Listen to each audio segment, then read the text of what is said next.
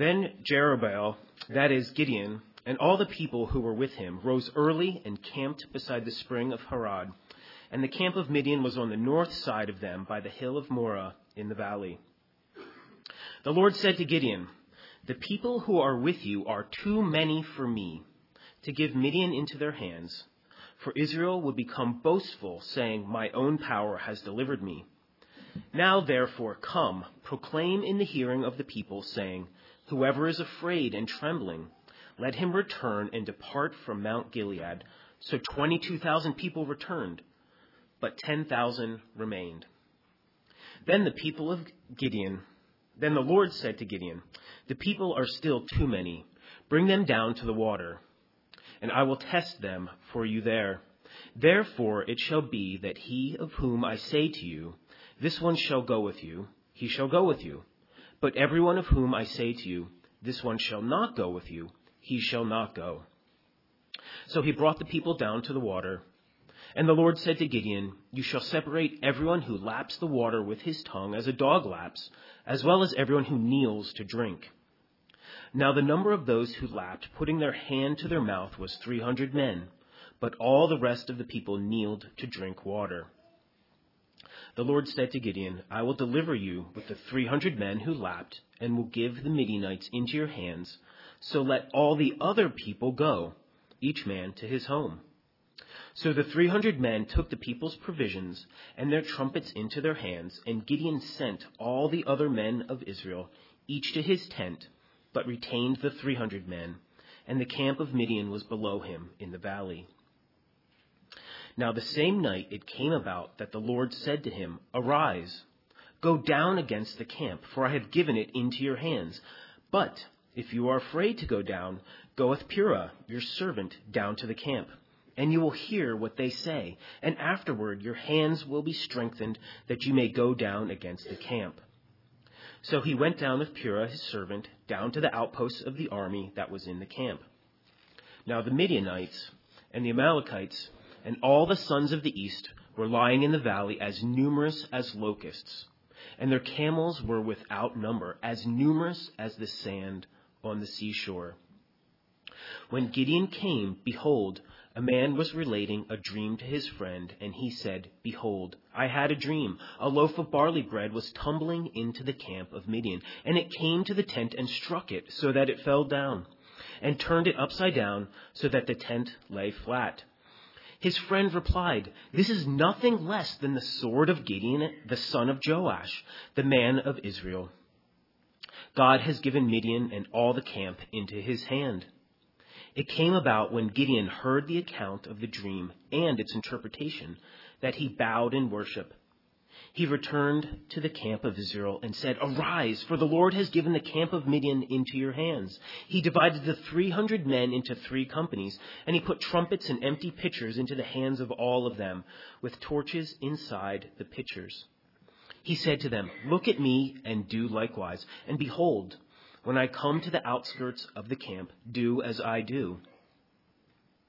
When I and all who are with me blow the trumpet, then you also blow the trumpets all around the camp and say, For the Lord and for Gideon. So Gideon and the hundred men who were with him came to the outskirts of the camp at the beginning of the middle watch. When they had just posted the watch, and they blew the trumpets and smashed the pitchers that were in their hands. When the three companies blew their trumpets and broke the pitchers, they held the torches in their left hands and the trumpets in their right hand for blowing and cried, A sword for the Lord and for Gideon.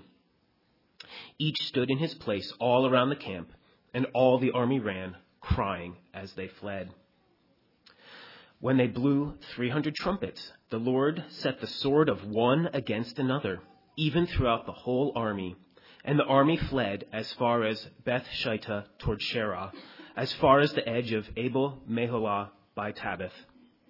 The men of Israel were summoned from Naphtali and Asher and all Manasseh, and they pursued Midian. Gideon sent messengers throughout all the hill country of Ephraim, saying, Come down against Midian, and take the waters before them as far as Beth Barah and the Jordan. So all the men of Ephraim were summoned, and they took the waters as far as Beth Barah and the Jordan. they captured the two leaders of Midian, Oreb and Zeb. And they killed Oreb at the rock of Oreb, and they killed Zeb at the winepress of Zeb, while they pursued Midian, and they brought the heads of Oreb and Zeb to Gideon from across the Jordan. May the Lord bless the reading of his word this morning. We are in a sermon series going through the book of Judges to learn how to live faithfully in a pluralistic world. Judges describes the challenges that Israel faced um, after entering the promised land. Um, but Judges also tells the story of God's constant and continual faithfulness. And, you know, today's, today's passage is an amazing example of that. I'm glad that I got this passage. Um, so this is what's going on. So the Midianites are oppressing Israel, and God tells Gideon to cut down his army by 99% before attacking. And then God gives a supernatural assurance to Gideon, who's still afraid, um, that, that Gideon will prevail. So Gideon attacks, Midian flees, and Israel has victory. And Gideon's story is the central or the pivotal story in the book of Judges. So you might remember a few weeks ago we talked about this, this structure where like the central thing is the key. So Gideon is right in the center. Um, and it's also, his story is the longest of all the judges. There's the most detail there. Uh, so a lot of people think, ah, oh, that means Gideon is the greatest judge. Um, but we'll see, you know, Bryce has the, the pleasure of, of showing us that that's not true. Um, and, you know, like Deborah, for example, was a much better judge in a lot of ways. Um, in Gideon's story, we see the first anti judge who raise, rises up not to save Israel, but to destroy it. Um, so, if anything, Gideon is the turning point from great judges to something else. Uh, so, Gideon's centrality does not mean he's the greatest judge, but it means that the themes that we see really unpacked in Gideon are the ones that we really need to take heart. They're fundamental truths about God's faithfulness and how God saves us. So as we unpack this passage, we're going to learn four things God's victory through weakness, our spiritual danger, God's risky encouragement, and God's powerless enemies. So, victory through weakness, spiritual danger, risky encouragement, and powerless enemies. Um, first, let me pray. God, I pray that you would open our hearts and our ears and our eyes to um, receive your word for us, Lord. Be glorified um, and exalt yourself in, in our hearts, our minds, our, our, our lives, our church, and in our region. In Jesus' name we pray, amen. So, first, victory through weakness. We see that God works through our weakness, not despite it. How do we see that here? Well, this can be a pretty misunderstood passage. So, right, Gideon's army starts with 32,000, and it gets cut down to 10,000, and then to 300. And I think we love to say to ask, what is it about those 300? Right? We think there must be a reason God chose those 300. Right? Because the first 22,000 to leave, well, they were scared. So, you know, it makes sense. Get rid of the cowards, right? Um, but what is it about lapping water to drink? Right? Maybe. So people love to speculate, right? They must have been braver. Or they were better warriors. Or you know what? When they bent down, it must have been that they had one hand on their sword ready for battle or something, right? But we don't have to speculate because God tells us. In verse 2, the Lord said to Gideon, the people with you are too many for me to give the Midianites into their hand, lest Israel boast over me, saying, My own hand has saved me. And again in verse 4, and the Lord said to Gideon, The people are still too many. If the point was that these 300 were braver, better soldiers, there is absolutely no indication of that in this entire chapter. These 300 don't achieve victory by being great soldiers. They don't really fight, they just make a bunch of noise. No, God cut down Israel so that Israel would not boast. So that Israel would not say, My own hand has saved me. We have saved ourselves. So why these 300? Well, because they're only 300. They're an impossibly small number that could never possibly defeat the Midianites on their own. The Midianites, right? The, this is what it says. The Midianites and the Amalekites and all the people of the east lay along the valley like locusts in abundance, and their camels were without number, as the sand that is on the seashore in abundance. Right? God chose a puny army of 300 to set up an impossible match against an army like locusts in abundance. You know, God didn't say, oh no, Israel only has 300 worthy soldiers, 300 who only, only 300 who know the right way to drink water. You know, I'll have to do something supernatural in this case. No, God says Israel has been brought very low because of Midian. Israel is very weak. And Israel is facing an army abundant like locusts, with camels like the sand on the seashore. I will save them through their weakness, not despite it. God will save them through their weakness so that they will not mistake who saved them. 32,000 or 10,000, they aren't weak enough yet. Now, a lot of you are really struggling and you feel like you're drowning. Right? For example, you might be overwhelmed taking care of aging parents and also your spouse and also your children. And you know, maybe you're juggling more than you can handle and you feel like at some point the whole thing is going to come come tumbling down. Right? Or the bills are just barely getting paid or they aren't getting paid, but work isn't picking up and there are challenges at the office. Right? Or you're trying to manage your studies, but Work is piling up, the exam scores aren't quite what you want them to be, and you don't know where the time in the day is going to come from. Plus, you have internship applications, and everybody else is totally on top of things. Or we're struggling with trauma from our past, and you know, reminders are just overwhelming, and we, we carry emotions we don't know what to do with, or we're dealing with what you know, whatever it is, and we want help, and we don't know what to do. Well, I can't tell you how, but I can tell you God can work through your weakness. God isn't punishing you, and God hasn't abandoned you. If you feel utterly helpless and weak, you might be right where God wants you. Because God works through our weakness. You know, I think a lot of us, we hear that and we say, we want to know, okay, how? But I suspect even more than that, our hearts cry out, why? Why, God? Well, here's why. Second point. God works through our weakness because our greatest spiritual danger is believing that we can save ourselves. God told Gideon, The people with you are too many for me to give the Midianites into their hand, lest Israel boast over me, saying, My own hand has saved me.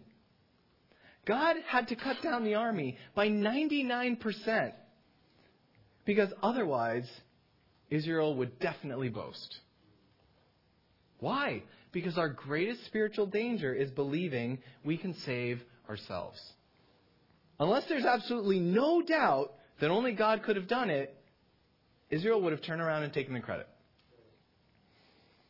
Bryce will let you know how that went. What's amazing, I mean, shocking, is that in chapters 4 and 5, we see Deborah and Barak defeat have this impossible victory against 900 chariots with an army of 10,000. Right? I don't know if you remember, but their victory required this supernatural flood in order to win. And Deborah and Barak sing about how God deserved all the glory. 10,000 against 900 chariots, plus all the people. Deborah and Barak's victory, right? But now God says 10,000 is too big. With 10,000, Israel will boast. 10,000 was impossible. 10,000 is impossible, but 10,000 is too big. They aren't weak enough with 10,000 because their hearts, like ours, are desperately sick. Right? The human heart hates the idea that we need a Savior utterly and completely. You know, and a lot of us here sitting in church, we're, we're quick to say, yes, I need a Savior. Amen. But, you know, then we forget what a Savior means.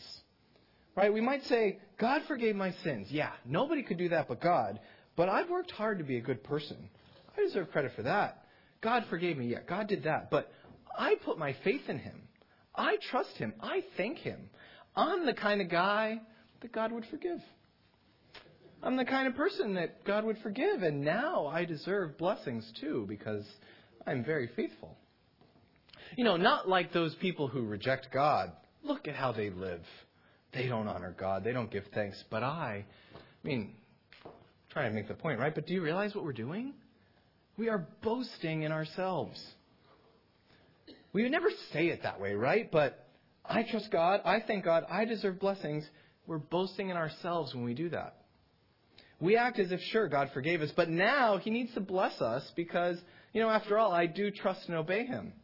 We've pulled ourselves together. We live moral lives. We obey. And, just to be clear, amen. Put your faith in Jesus. You must do that to be saved.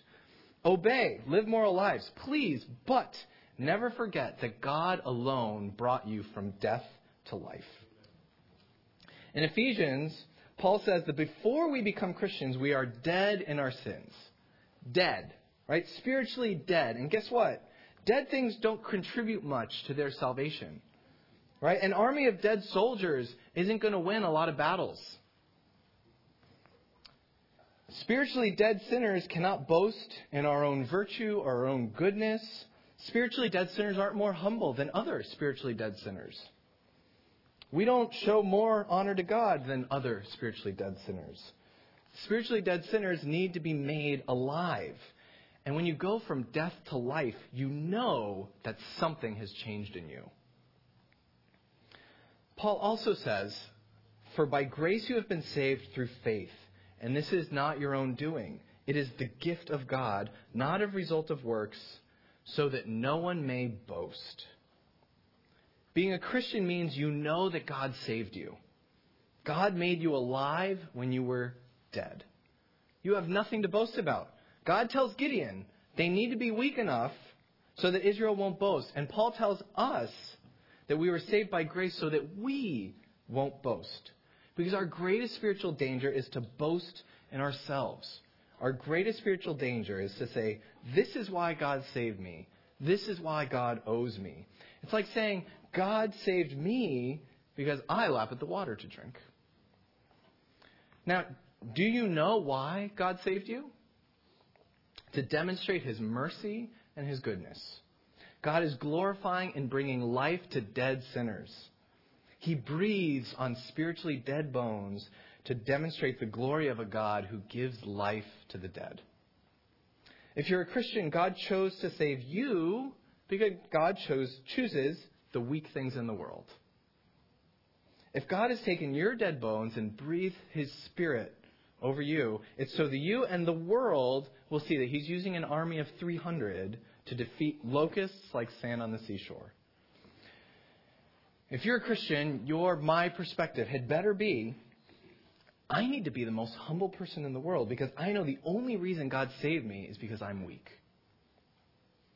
God saved you when you were dead, not when you were strong.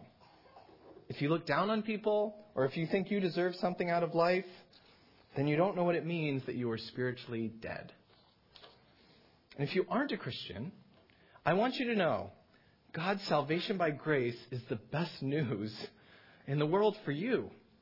Because, you know, uh, you probably think, I need to do something to earn salvation. Whatever that means, whatever religion, whatever worldview you hold to, you believe, I have to be observant enough, I have to be good enough or moral enough, I need to do enough good in the world for my life to matter, or I have to believe just right. There's something that we have to do.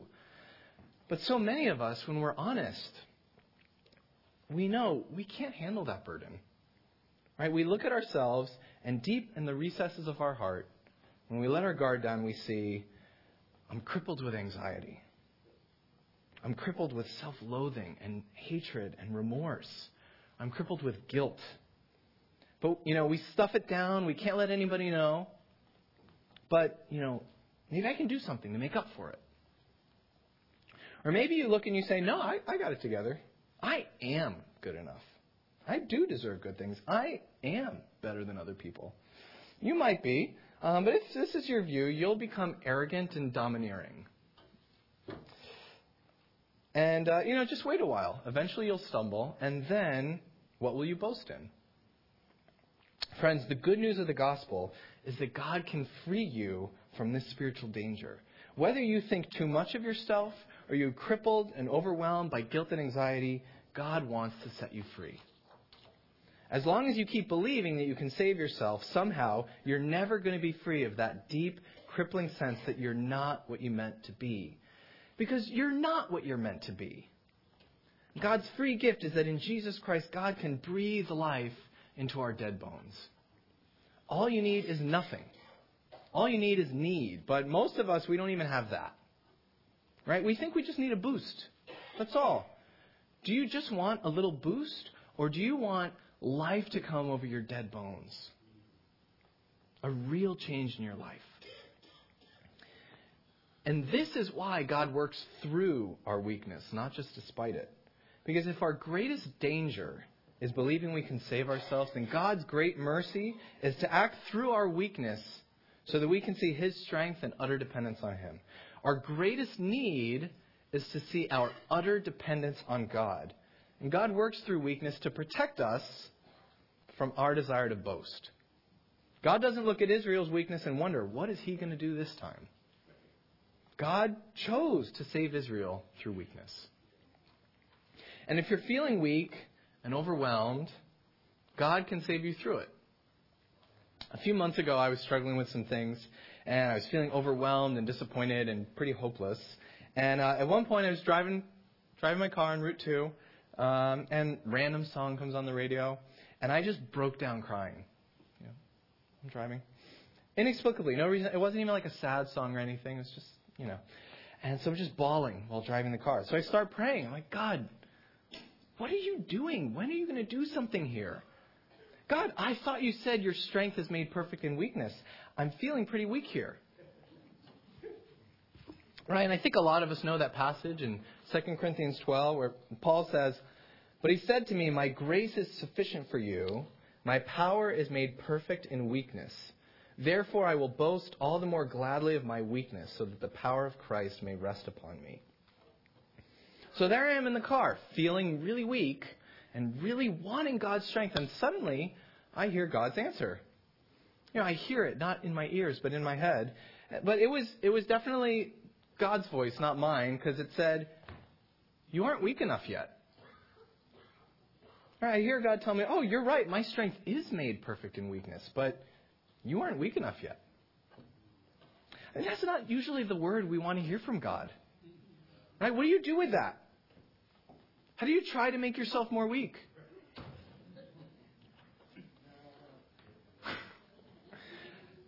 right? If you feel like, God, you know, what I really need is more help. I need a boost. I need resources. I need money for this. I need somebody to come alongside. Maybe God is keeping you weak for a reason. Maybe God wants you to see that your greatest need is for Him. Maybe God knows that if He just gives you a boost, you'll think to yourself, Look what I've done with just a little help. God can and often does and often will provide the resources we need. But if God knows that we're going to turn and take credit and say, ugh, my arm has saved me, then God graciously withholds. Right? To be clear, if, if this is you, I'm not blaming you. I'm not saying, oh, God would help you if you weren't so proud. Right? I mean, that's true for me. Um, but God always knows what we need, and God gives us what we need graciously, mercifully. Right? Maybe you need to be cut down to 300. Maybe you're already at 300. And God's going to do something with you where you are. So if you're floundering, keep crying out to God who saves through weakness. So you've seen victory through weakness and spiritual danger. So, third, risking encouragement. So, let's return to the passage. God told Gideon that his army of 300 would triumph over the Midianites. And then he says, But if you are afraid to go down, go down to the camp with Purah your servant, and you shall hear what they say, and afterward your hands shall be strengthened to go down against the camp. Gideon has repeatedly sought signs from God, and he's gotten them. Right? Burning up an offering right in front of him, making a fleece wet, making a fleece dry. God knows that Gideon is fearful. God knows what Gideon is made of. And he still says, Gideon, have courage. But God also says, I know you need more encouragement. Right? And I'll give it to you. If you're afraid to go down, go down. If you think, you know, I can't let God know I'm afraid, I have to pretend like I've got it together. All right? If I really let my guard down with God, He'd be angry with me. You have no idea of the compassion and mercy of the Lord. God offers strength to Gideon before Gideon asks. God knows what Gideon needs, and he knows what you need. But also notice, right? Gideon is speaking to the Lord personally, audibly, like in real life. And Gideon is still afraid. He still seeks more confirmation.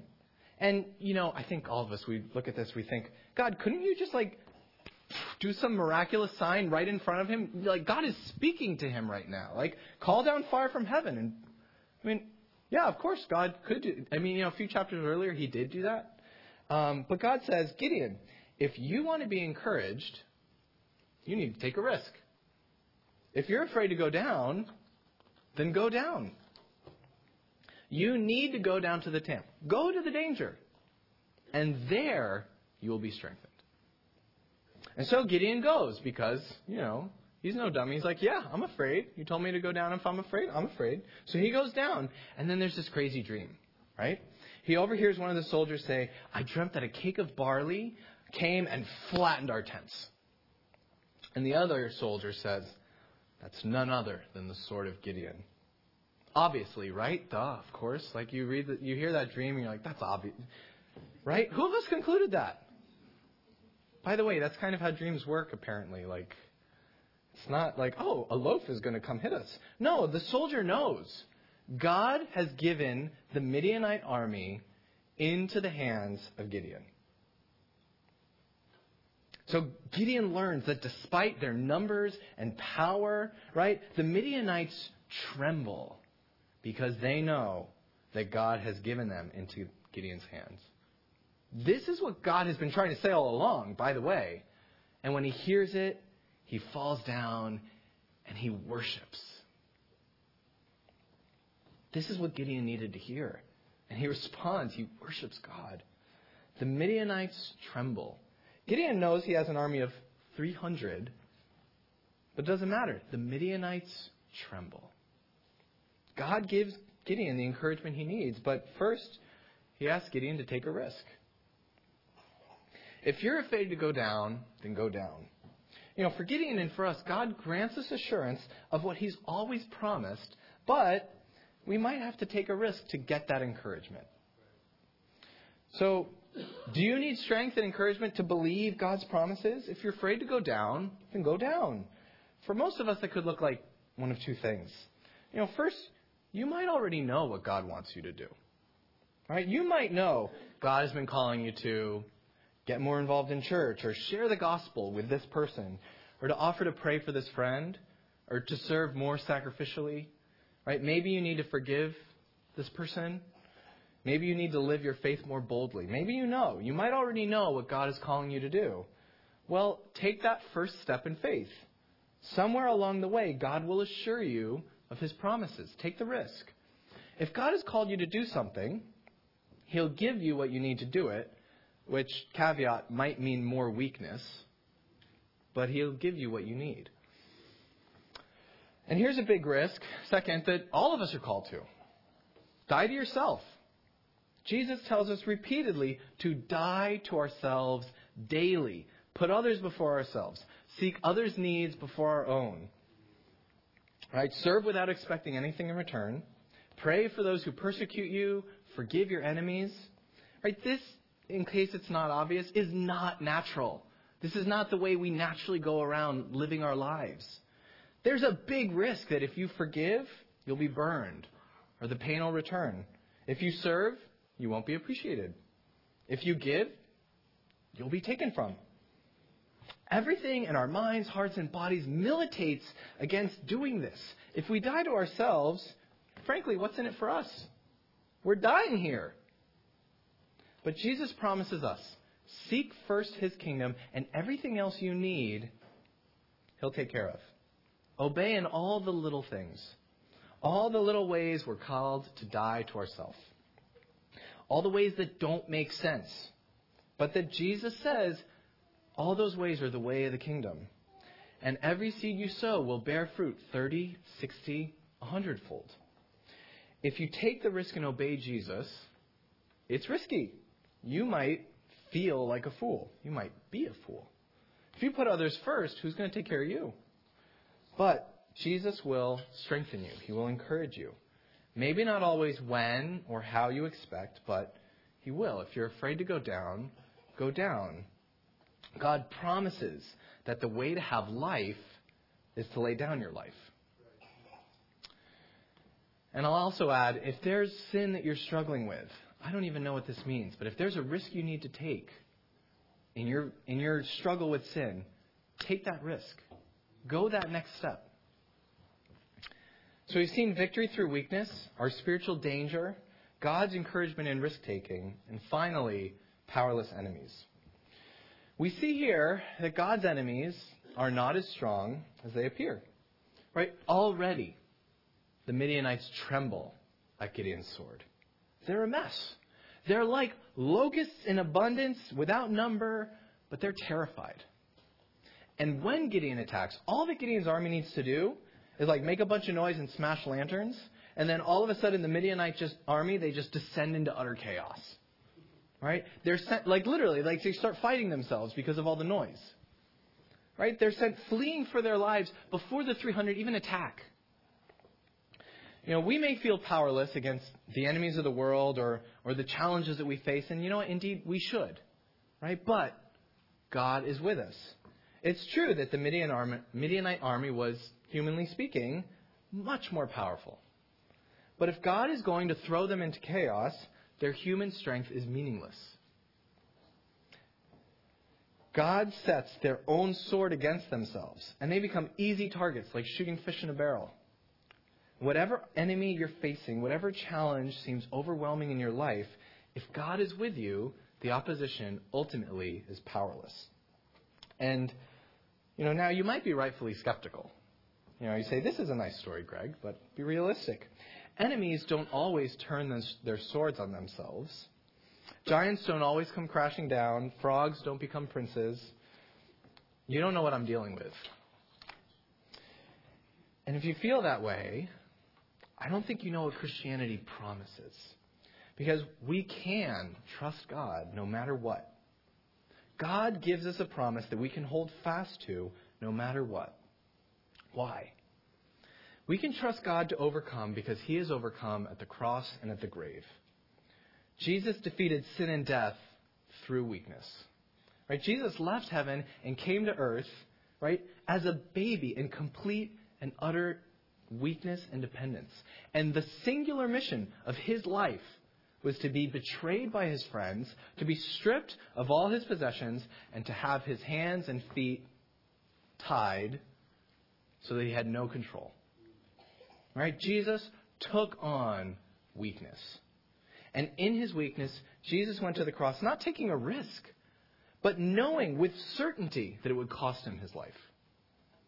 And through dying, right, the ultimate act of weakness, Jesus defeated far greater enemies than armies like locusts. Right? Jesus defeated death itself. Death no longer has any hold over Jesus. And if you belong to him, death has no hold over you. Yes, everything in your life could fall apart. All the balls you're juggling could fall. Your relationships could fall apart. Your health could give way. The world may become more unjust. But the promise of the cross is that God will never leave you, will never leave His, his creation. Even death cannot hold you anymore. Death has no victory over you, and one day righteousness and justice will reign. The greatest enemy, death, has been defeated. Death Death isn't as powerful as we thought. Death can't hold the risen Savior. When we forget what Jesus has done and what he promises to continue to do and to ultimately do, we forget what victory we live in. Even when our weakness feels overwhelming, even when we aren't weak enough yet, but God's faithfulness means that He will reassure us. God promises that when we forget, what God has done, His Holy Spirit will remind us. Though we, we may need to step out first to get that comfort. God's Spirit will comfort and encourage us, but we might need to step out in faith, trusting, believing, and obeying. Our enemies are not as powerful as we think, and God's promises are more sure than we could ever hope for. Let's pray. God, we thank you that our hope rests in your promises and what you have done. We thank you for your um, steadfast love for us throughout the generations and in our life. God, make your promises more real to us. God, send us down to where we are afraid to go, knowing that you are with us. God, that we would see your great victory. In Jesus' name we pray. Amen.